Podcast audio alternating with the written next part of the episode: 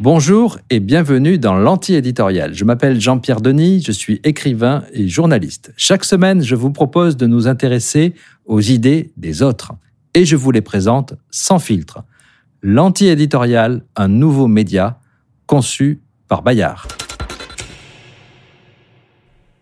Donald Trump a maintes fois professé son admiration pour le président russe, mais en France aussi.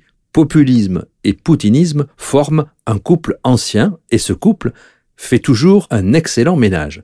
Nous sommes à courte distance de la présidentielle, la Russie a envahi l'Ukraine, mais les sympathies ou l'indulgence pour le maître du Kremlin n'ont pas d'impact sur les intentions de vote. L'anti-éditorial a voulu savoir pourquoi. Alors bien sûr, définir le populisme ou les populismes, ça s'avère assez difficile. Les spécialistes de sciences politiques ne parviennent pas à s'accorder, ils discutent quels sont les contours du phénomène, ils ne savent pas, parfois même ils contestent son existence en dehors de quelques régimes latino-américains du siècle passé. Alors pour avancer, l'anti-éditorial retient une approche, celle de Pierre Rosanvallon, auteur du siècle du populisme, qui est paru au seuil. Le populisme, selon lui, c'est une conception du peuple, une théorie de la démocratie, une modalité de représentation, une politique et une philosophie de l'économie, et enfin un régime de passion et d'émotion. Peut-être que cela vous semble un petit peu abstrait, voire abscon. Alors Marion Dupont rend ces concepts intelligibles, les concepts de Pierre Rosan Vallon. Le populisme, c'est d'abord l'opposition entre le peuple et les élites mais c'est aussi la préférence donnée à la démocratie directe, le déploiement d'une économie protectionniste ou encore la mobilisation d'émotions spécifiques, en particulier le sentiment d'abandon ou le dégagisme sont au cœur de la rhétorique populiste. Ils s'en défendent parfois et leurs partisans, notamment de gauche, s'indignent qu'on les enferme dans le même sac que les militants d'extrême droite, mais Jean-Luc Mélenchon, Éric Zemmour et Marine Le Pen correspondent quand même assez bien à ces critères de Pierre Rosanvallon. Voilà donc pour le populisme. Reste à examiner le poutinisme. Alors là, une chose est sûre, le tropisme pro-Poutine d'Éric Zemmour et de Marine Le Pen est de longue date. Leurs déclarations sont sans ambiguïté. Il y a d'abord le célèbre Je rêve d'un Poutine français, lancé en 2018 par Éric Zemmour. On peut citer une autre phrase d'Éric Zemmour, plus récente, prononcée le 23 janvier sur France 5. On ne fixe pas des limites à Vladimir Poutine. On peut évoquer aussi les photos moscovites de Marine Le Pen qui posait fièrement auprès du président russe dont elle espérait, dont elle espère peut-être encore tirer appui. Aujourd'hui encore, pour la candidate du Rassemblement national, Emmanuel Macron demeure, je cite, le petit télégraphiste de l'OTAN.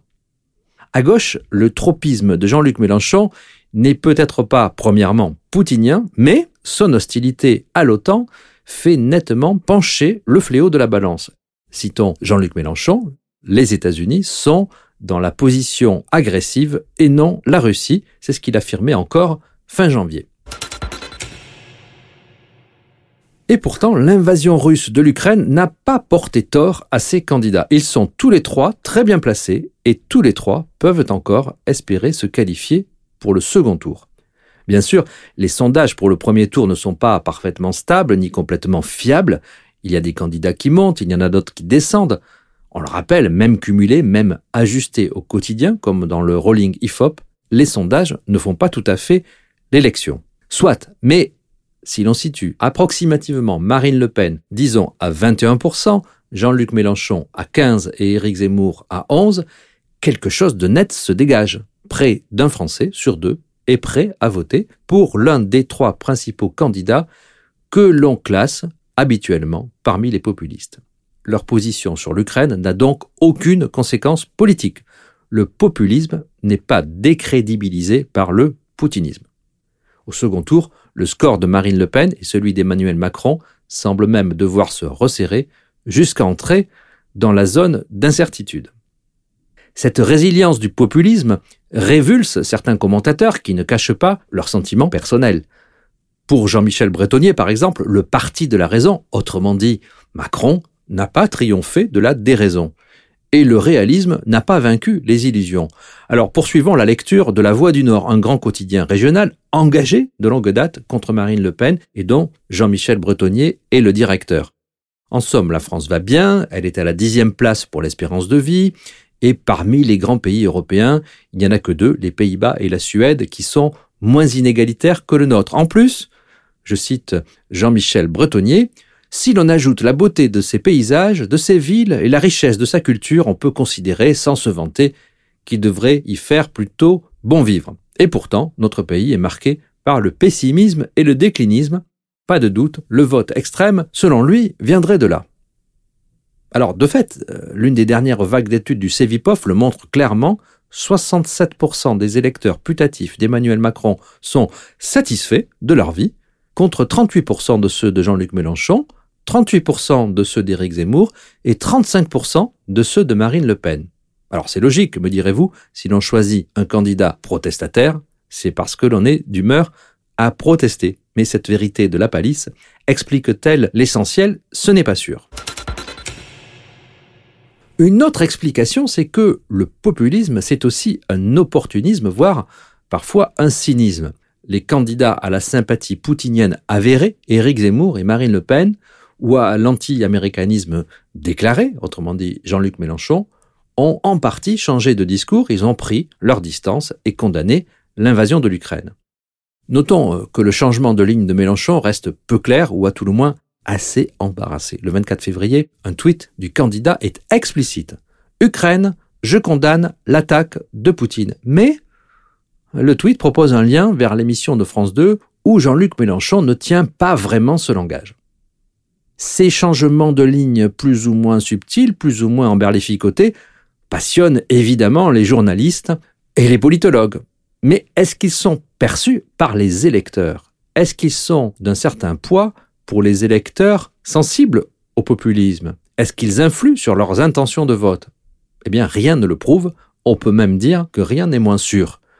Regardons donc plutôt du côté des ressorts profonds de l'élection présidentielle. Et là, aussitôt, autre chose apparaît. La Russie est un pays lointain. La guerre en Ukraine ne compte pas beaucoup. Certes, regrettable, les massacres ne pèseront pas vraiment dans l'urne. Ce qui intéresse les Français, ce sont d'abord les conséquences du conflit sur leur portefeuille. Est-ce que le prix du fioul pour remplir la cuve et se chauffer cet hiver va augmenter? Est-ce que les prix vont flamber au supermarché? C'est ce que montre clairement la septième vague d'enquête du Cevipof, datée du 18 mars. Pour 57% des Français, ce qui pèsera d'abord dans leur vote, c'est le pouvoir d'achat, autrement dit les salaires, les taxes, les impôts. Sur le pouvoir d'achat, le candidat Zemmour ne dit pas grand-chose. En revanche, cela fait partie des thèmes de prédilection de Marine Le Pen et de Jean-Luc Mélenchon qui prennent, comme par hasard, le dessus. Bien sûr, la guerre en Ukraine n'a pas disparu du radar électoral, elle est la deuxième préoccupation des personnes interrogées mais en beaucoup plus modeste proportion et sans que cela compte dans leur choix politique. Certes, le conflit inquiète 44% des Français, un Français sur deux. Mais quand il s'agit de savoir comment voter, seul un Français sur quatre, très exactement 27% des sondés, pense en tenir compte. Et ce chiffre est en net recul par rapport à la vague précédente du Cevipof. En outre, le réchauffement climatique, le système de santé, les retraites et l'immigration préoccupe autant les électeurs que les conséquences géopolitiques de la guerre en Ukraine. Voilà pourquoi le tropisme poutinien des candidats populistes n'a pas de conséquences politiques.